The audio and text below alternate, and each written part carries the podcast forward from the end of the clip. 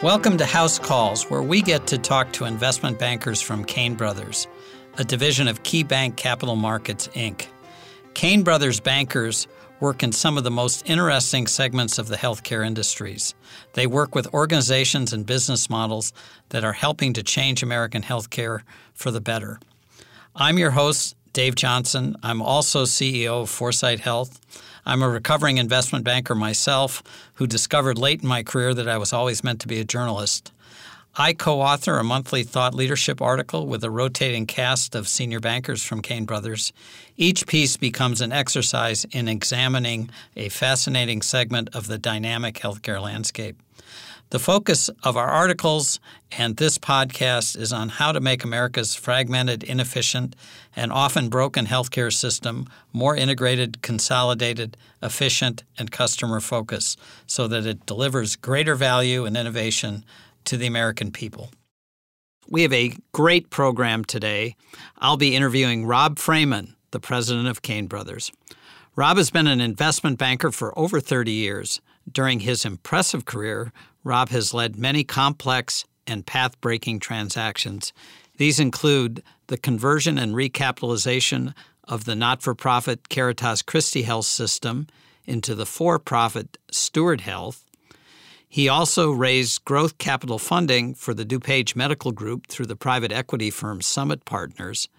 These and many more transactions like them illustrate how Rob and Cain Brothers operate at the cutting edge of capital formation strategies that are reshaping the American healthcare system from the ground up. On a personal note, Rob and I have been friends since college. Go Colgate. He's not only an accomplished banker and leader, he's a jazz aficionado, an avid reader, and a deep thinker on health policy. We regularly have wide ranging and fascinating discussions. I'll expect we'll have another one today. Rob, welcome to House Calls. Thanks, Dave. It's great to hear your voice. And great to hear your voice. So, Rob, we're both just getting back from the JP Morgan conference or circus uh, in San Francisco. It's always crazy, but it, it felt even crazier this year than in past years. Let's hold that part of the conversation for now and talk about the year that we just left, 2019. Throughout the year, Cain Brothers produces a remarkable collection of thought leadership filled with transactions, policy, and market insights. As in past years, we've collected those in a single article with the provocative title 2019 Observations and Insights. Here's the provocative part Rising Consumerism, Market Repositioning, and a Cloud of Dust, just like Woody Hayes. This is always a favorite article of mine because it's a bit like a scavenger hunt. We dig into all of the content from the last year in search of patterns, insights, and clues for what not only happened last year, but what will happen and unfold during the coming year. So this year, you and I, when we went through this exercise, unearthed three themes around which to categorize all of the 2019 content. They were first, regulatory, policy, and financing changes. Second, business model repositioning, especially consolidation. And third, the rising consumerism that's coming into healthcare. So, given that, given those themes, let's let's start with the the big Kahuna Medicare and the rising share of enrollees selecting Medicare Advantage plans. And what's unique about Medicare Advantage plans relative to uh, regular Medicare is that it shifts care management risk, the financial risk of caring for people, to the insurance companies that sponsor the plans. Why don't you talk about the impact this changing insurance dynamic is having on the healthcare marketplace? Who wins, who loses, and what are the new business opportunities? You know, Dave, the interesting thing is is that Medicare and, and MA, Medicare Advantage in particular, actually touches on all three of these themes. It's obviously a policy and regulatory and financing matter uh, it is having a huge impact on consolidation and new business models coming into the industry. And ultimately, it is a consumer business. Um, MA is a, is obviously a great program, and it's it's clearly better than traditional Medicare for its members, uh, given, as you mentioned, the broader array of services and the holistic approach to care. Uh, it's ironic, in fact, that it's difficult for some retired elderly Americans, uh, candidly, including my own parents, uh, to enroll in MA because of their concern about limiting their network choice. But in any case, we're big believers that the acceleration of MA should continue, uh, despite the fact that the law of big numbers will make it harder to achieve the same year over year growth rates over the next five years as we've seen over the mm-hmm. last five years. Um, that said, I think there's a pretty decent chance that we'll get to 45 or maybe even 50% MA penetration in the next five years.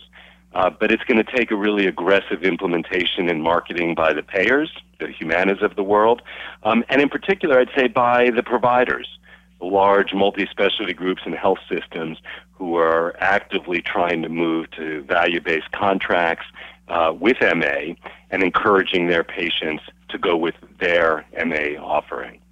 So that's who has the opportunity to win. I think that in particular we'll see the acceleration of some of the payers like Humana, as I mentioned, uh, continue to partner with providers that can drive MA uh, volumes, and that's that's certainly a win-win. Yeah. Well, before we get into uh, the losers, uh, I just wanted to, to pick up on this a little bit, Rob. Um, you said we'll get 45 to 50 percent MA which may not seem like a big number, but what I've noticed, and there aren't many markets like this, but when the percentage of Medicare enrollees gets in and around 50% in places like Minneapolis, Portland, Oregon, um, Orange County, California, it's a big enough number that the payers and providers uh, need to start vertically integrating to manage the care for these people and they are having seeing some visible change in how they organize themselves. Is that something you're seeing as well, or you're seeing companies getting ready for that are interested in, in the MA space? You bet. And uh, I know that we're going to get into a discussion in a few minutes about consolidation in the industry and M&A activity. And I would say that a big part of that is related to exactly that phenomenon that uh, providers or payers, and you know, I in some ways use them interchangeably. Um, if they're going to be uh, in the MA program, if they're going to be going at risk, they need to either own or they need to partner and control the ability to have all of the different aspects of the delivery system under one roof or certainly under under one scheme to provide care. You know, I I think it was in 2019 I first heard the term, and I don't really like it very much, although it, it does does do justice to what you just said of of payviders. you know, uh, but it uh, basically a vertically integrated solution, and it, I guess what what I like about what you're saying is this is the marketplace's way of fundamentally changing the system bottom up. Um, in ways that that reward value. If you're only getting a certain amount per member per month for your population, you have to figure out how to manage the group within that that budget, and that's what triggers things like. Um, uh, free gym memberships, better preventive services, uh, focus on dental care, and so on. So, feels like vertically integrated uh, providers that can deliver on value uh, can be real winners in, in the post reform world. So let's talk now about who loses. Look, the losers are going to be those who can't play in uh, in that market. It's the insurers who have not developed or successfully marketed uh, their MA product line.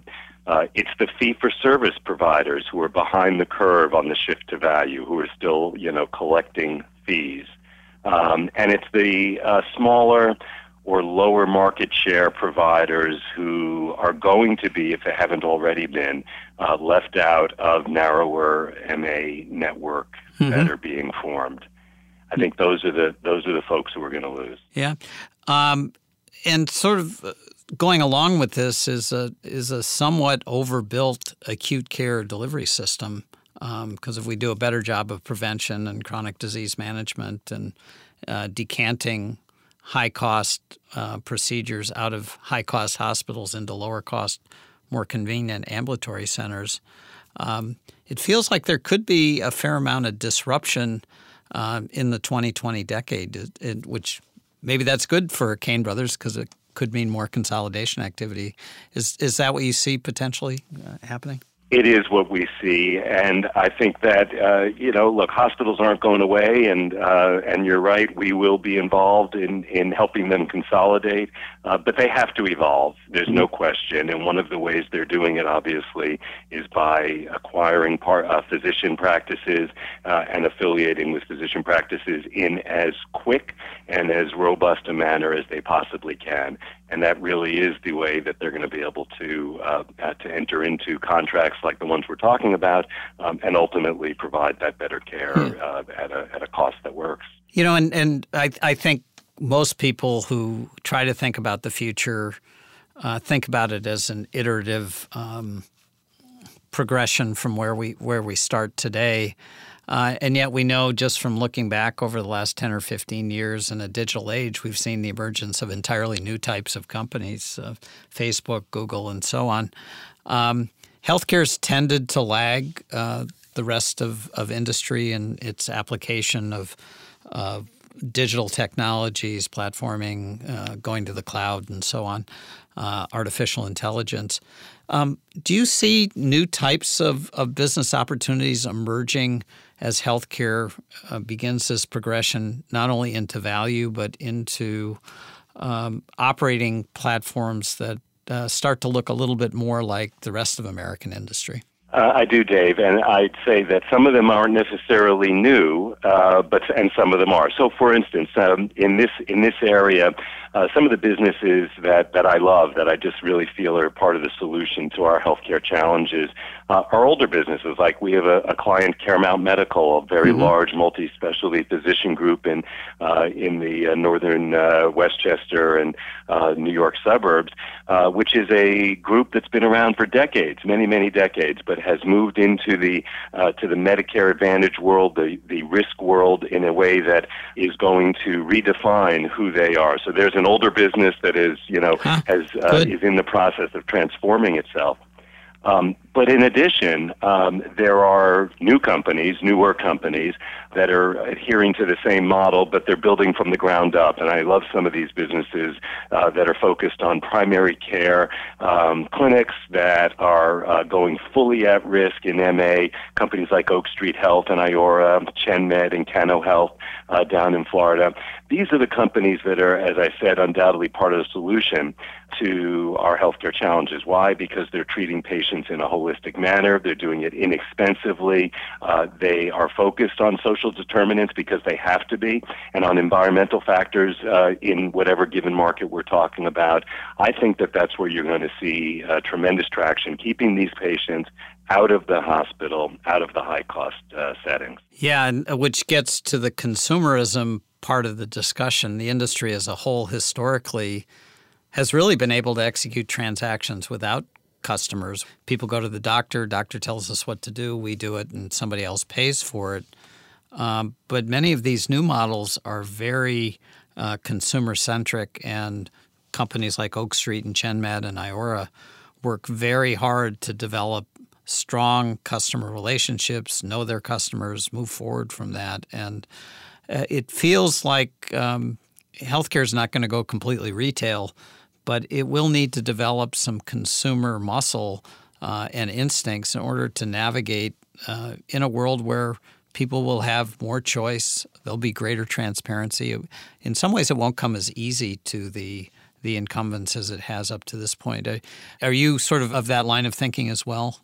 I am. I think consumerism is really finally beginning to impact the way uh, companies compete. You know, high deductible plans obviously are causing consumers to think uh, hard about the cost of their of their prescriptions and of their healthcare services. Uh, obviously, mobile devices and ubiquitous apps uh, enable consumers to monitor their health and their utilization in new ways. I think the interesting thing is technology can actually make healthcare more human uh, despite the fact that many people think it'll remove the human touch. I think that it can enable the healthcare providers and the healthcare payers to become more personalized. So, for instance, using AI uh, to deliver faster and more accurate responses instead of making people wait on the phone forever uh, will enable the consumer, the patient, to get to the right place in the healthcare system faster. I also think that, you know, frankly, consumer branding is going to take on uh, greater importance in the healthcare industry. We've seen it for some time. Whatever city any of us are in, major cities, that health systems are doing heavy consumer branding, a lot of billboards and so forth. But uh, certainly in major markets like Chicago, where you are, and New York, where yeah, I am, yeah. uh, there's lots of TV advertising and so forth. Um, and uh, I think we're going to see large companies building national brands. Didn't Optum take out ads in last year's Super Bowl? It wouldn't surprise me to see a lot more of that kind, those kinds of trends growing uh, more rapidly and meaningfully in the healthcare industry. On the on the market side of the equation, Rob, this was another banner year for capital investment. Instead of the mega mergers of recent years, however, we saw more of a wave of consolidation. Could you describe that wave? Sure. Um, you know, there certainly were some mega mergers. Uh, you had Centene and WellCare uh, and, and so forth. But we agree there's more activity uh, right now of what we think of as tuck-in acquisitions. Those can be billions of dollars in enterprise value, but typically they're in the hundreds of millions. So what does that say about the healthcare industry today? Well, there's lots of moving pieces. That's what we're talking about on this call. There's this move from fee-for-service to value. Um, there's an intense need for capital to invest in IT and people to enable that transition, uh, as well as for interacting with the consumer, the patient, and in a more user friendly manner. And ultimately, the fact that scale really matters in healthcare these days. Whether you're an asset heavy uh, health system, hospital system, or an asset light physician group or alternate site provider, or if you're a medical device company that is selling more and more to GPOs or buyer groups rather than to individuals uh, or even uh, physicians. All of that activity has led the investors, whether they're private equity firms or they're strategic investors, to think about how can they move the ball forward not wholesale changes that we were seeing in some of these mega mergers, but rather uh, the need to partner uh, with one another, or in, if you're a large strategic uh, company, a public mm-hmm. company, uh, the opportunity to buy, you know, some smaller businesses that uh, in a classic sort of buy versus build uh, kind of scenario. Yeah, that partnership of, of financial and strategic buyers is particularly interesting, and that's helping get some bigger and more complex deals done. Uh, and I know Cain Brothers is is uh, paying attention to that trend and involved in it. Could you give us a few examples of the types of transactions that exemplify the wave that you that you just described? Uh, and maybe one or two of these uh, strategic financial uh, transactions that uh, that are somewhat new to the marketplace in healthcare, at least. Sure, I'd be happy to. You know, the, the need for growing companies to partner with capital partners, with uh, with private equity in many cases, is part of that wave. Uh, such as when our client Summit Medical Group, large multi-specialty group, uh, did both. They did the strategic transaction and a capital transaction. They merged uh, with the large urgent care uh, provider in New York City, CityMD, um, and the entire entity was recapped uh, by private equity firm Warburg Pincus. That's a classic example of uh, bringing together those different elements.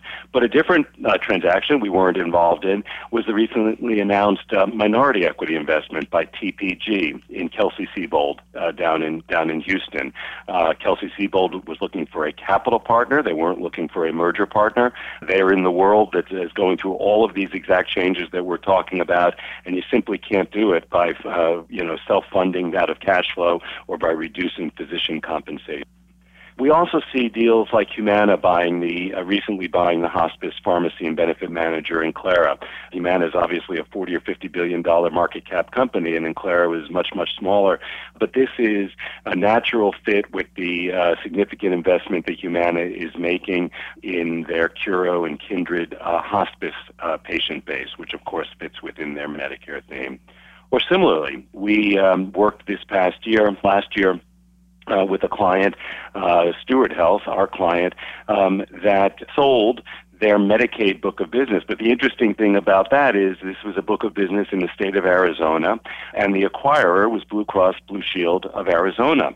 Uh, this was a buy versus build decision for the Blue plan because they needed to be uh, a scale Medicaid player in their home state. They obviously have a commercial book of business.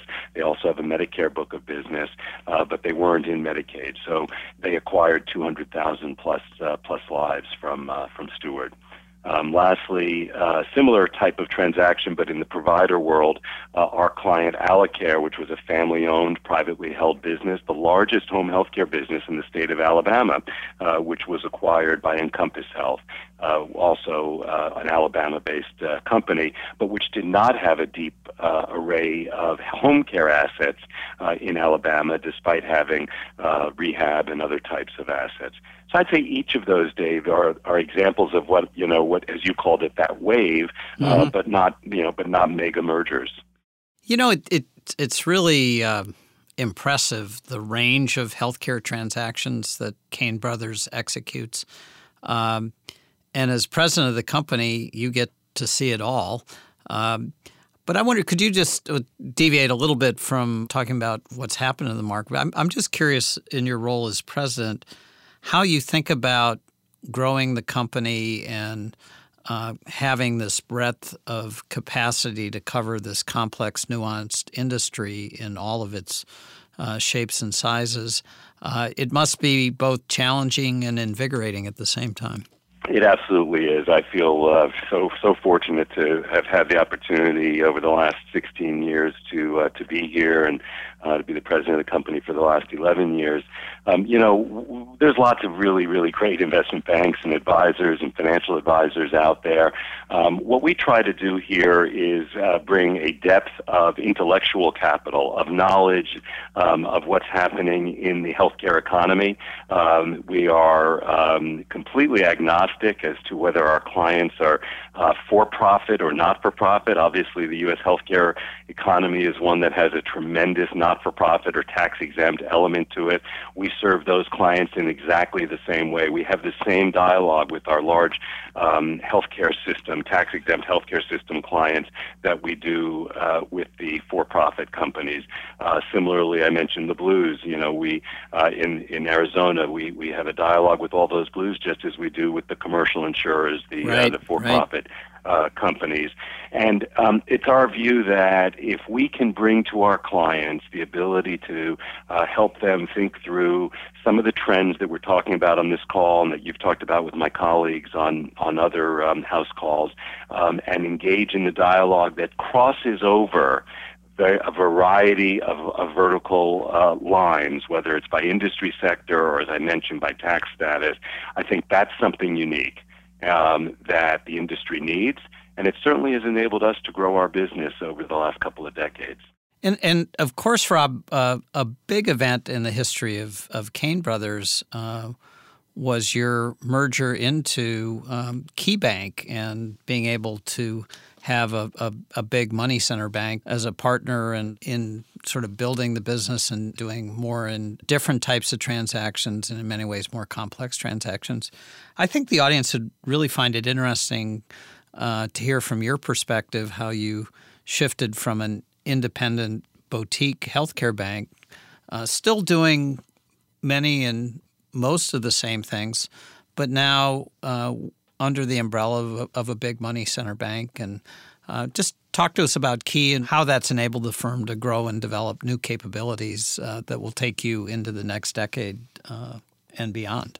Well, look, it's one of those things that uh, I've been advising clients for three decades about uh, what the right time to sell a business is and what the reasons are. And uh, a few years ago, when we started to think about that, uh, as it pertains to Cain Brothers, we felt that it might be the right time to find a partner.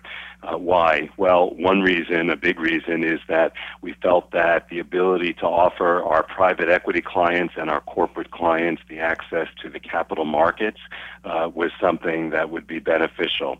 Uh, we are a strategic advisory and M&A oriented firm at our foundation, uh, but the ability to uh, provide financing uh, to the clients is something that uh, we felt was uh, was relevant to them um, and could continue to enable us to differentiate. That, of course, fit with what KeyBank was looking for because they have that, that capability. Interestingly, mm-hmm. though, they were also looking to to build out their strategic advisory businesses uh, and in particular their uh, mergers and acquisitions advisory business, and um, that was uh, that was an important part of the thesis for them.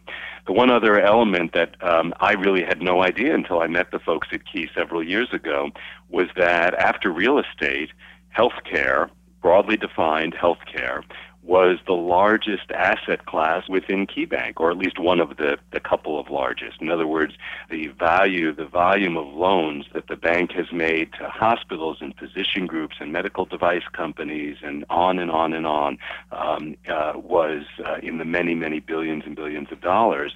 And so the ability to bring to those clients, or even just some portion of those clients, a strategic advisory business like what we're talking about here that we do, mm-hmm. uh, really made made a, a ton of sense. So hopefully we've been able to keep our um, our unique business model intact, but at the same time offer a broader array of uh, capabilities for our clients. And so far, it's been two and a half years, and I have to say it's been a it's been a terrific partnership for Key uh, and for my colleagues at Cain Brothers. Well, I, I got to say, if the metric is the attendance at your annual JP Morgan event for the national championship collegiate football game, um, Cain Brothers is doing exceptionally well. It was packed, and uh, so good for you. It, you know that kind of gets us into uh, into J.P. Morgan, and uh, like you, I'm I'm probably still processing everything that happened. But what's sort of your overall impression of the conference this year? Uh, what did you hear people talking about? Anything surprise you? Candidly, people were talking about uh, what we've been talking about on this call. No surprise there. Um, the, I would say that the energy that I heard and the uh, around the conference, uh, the various meetings that I had, was as significant and as positive as as I've heard it in the last several years. Obviously, there was lots of talk about uh, about the election uh, and uh, what the impact of the um, of the election might be. Of course, none of us can predict that, and that's probably a subject for a whole a whole different house calls. yeah. Uh, but but there was certainly no no lack of um, of of interest in talking about where is the puck moving, uh, where are there opportunities for private equity uh, and strategic investors to move their businesses and their investment theses forward. And I'd say that that was, uh, uh for me, I always find it to be incredibly uh, exciting and energizing and a little bit exhausting, particularly that, that football party. How many people were there, do you think, at, at the party? 675 people. Oh, my goodness. And uh, it's a funny, I'll tell you a, a very short, funny story. The, this was our 10th anniversary, and the first one was uh, was uh, when the Oregon Ducks, I think, were playing maybe Auburn, and we had a a dinner scheduled with a client. It happened to be a client that was based in Oregon uh, for that night. It was just a small, you know, dinner to to talk to catch up, and uh, then of course the the Ducks get into the uh, college championship game. So the client said, "Gee, do you think we could do the uh, the dinner at a place where there's a TV, maybe a sports bar?"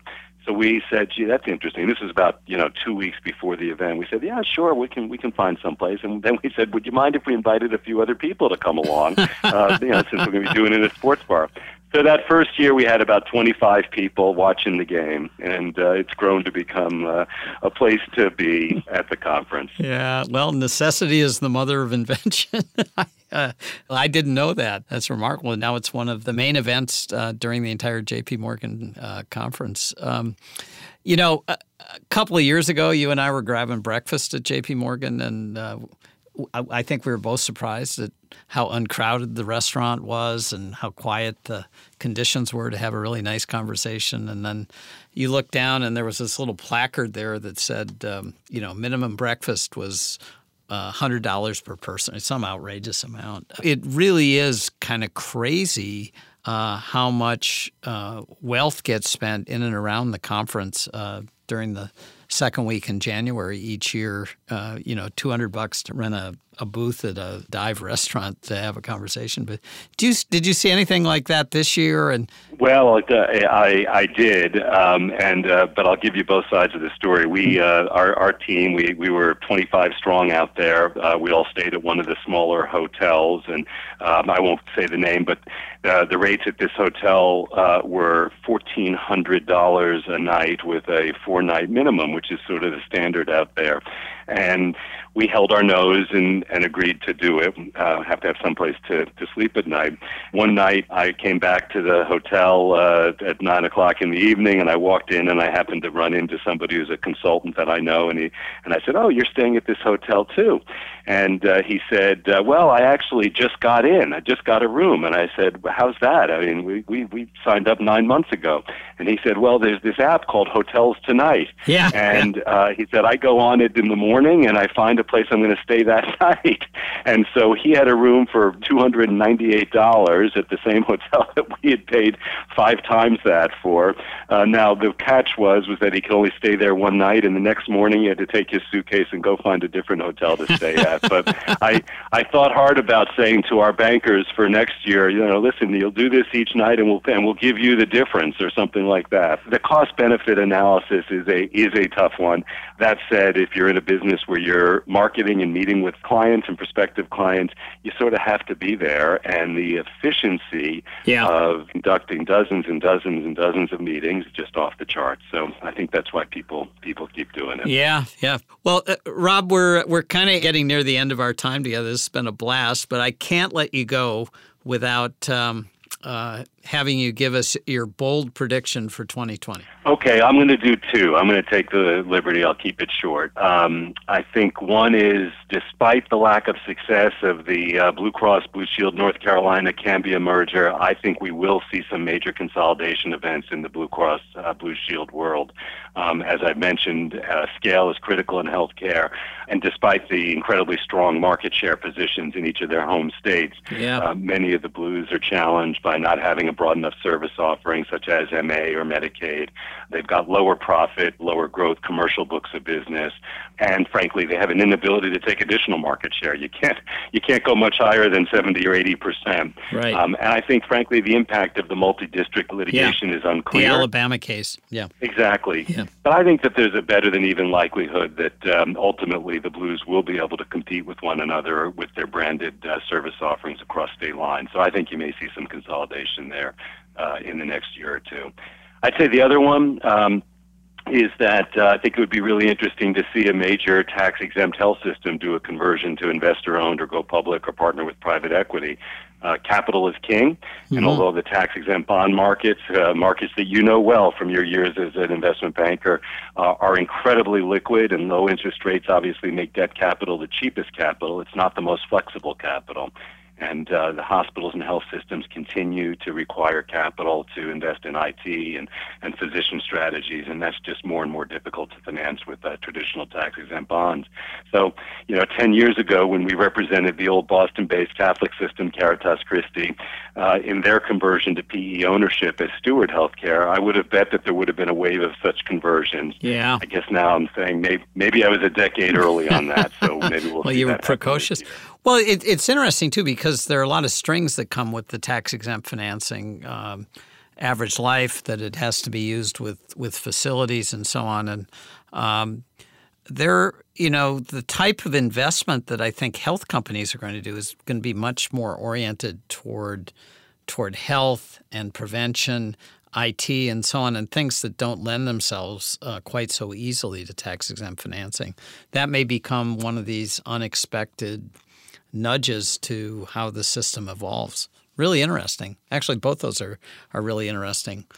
Well, Rob, uh, thanks so much. I, you know, it was a great conversation about healthcare, but uh, I also really appreciated getting uh, you to talk a little bit about what it's like to be president of a uh, a very substantial um, healthcare investment bank and and how that roles uh, evolved, how the company's evolved over time, and um, you know, so thank you, uh, thank you so much, and. Uh, uh, for the audience out there, uh, we've got our article coming out, so look for that in the in the near future, uh, along with this podcast. And uh, just stay tuned to Cain Brothers and the Insights. Uh, they're, they're coming fast and furious all throughout 2020. So, Rob, thanks a bunch for being with us today, and we'll talk to you again soon. Thanks, Dave. It was my pleasure. Cain Brothers is an investment bank focused exclusively on healthcare. The bankers at Cain stand apart because of their deep knowledge of the healthcare industry and their practical know how when it comes to executing complex transactions in all healthcare sectors. These include healthcare services, medical technology, and life sciences. I'm your host, Dave Johnson. I'm a recovering investment banker who discovered late in my career I was always meant to be a journalist and maybe even a podcaster. I'm also the CEO of 4sight Health and the author of two books, the most recent of which is The Customer Revolution in Healthcare Delivering Kinder, Smarter, Affordable Care for All. I love talking to other revolutionaries who are driving change in the healthcare industries.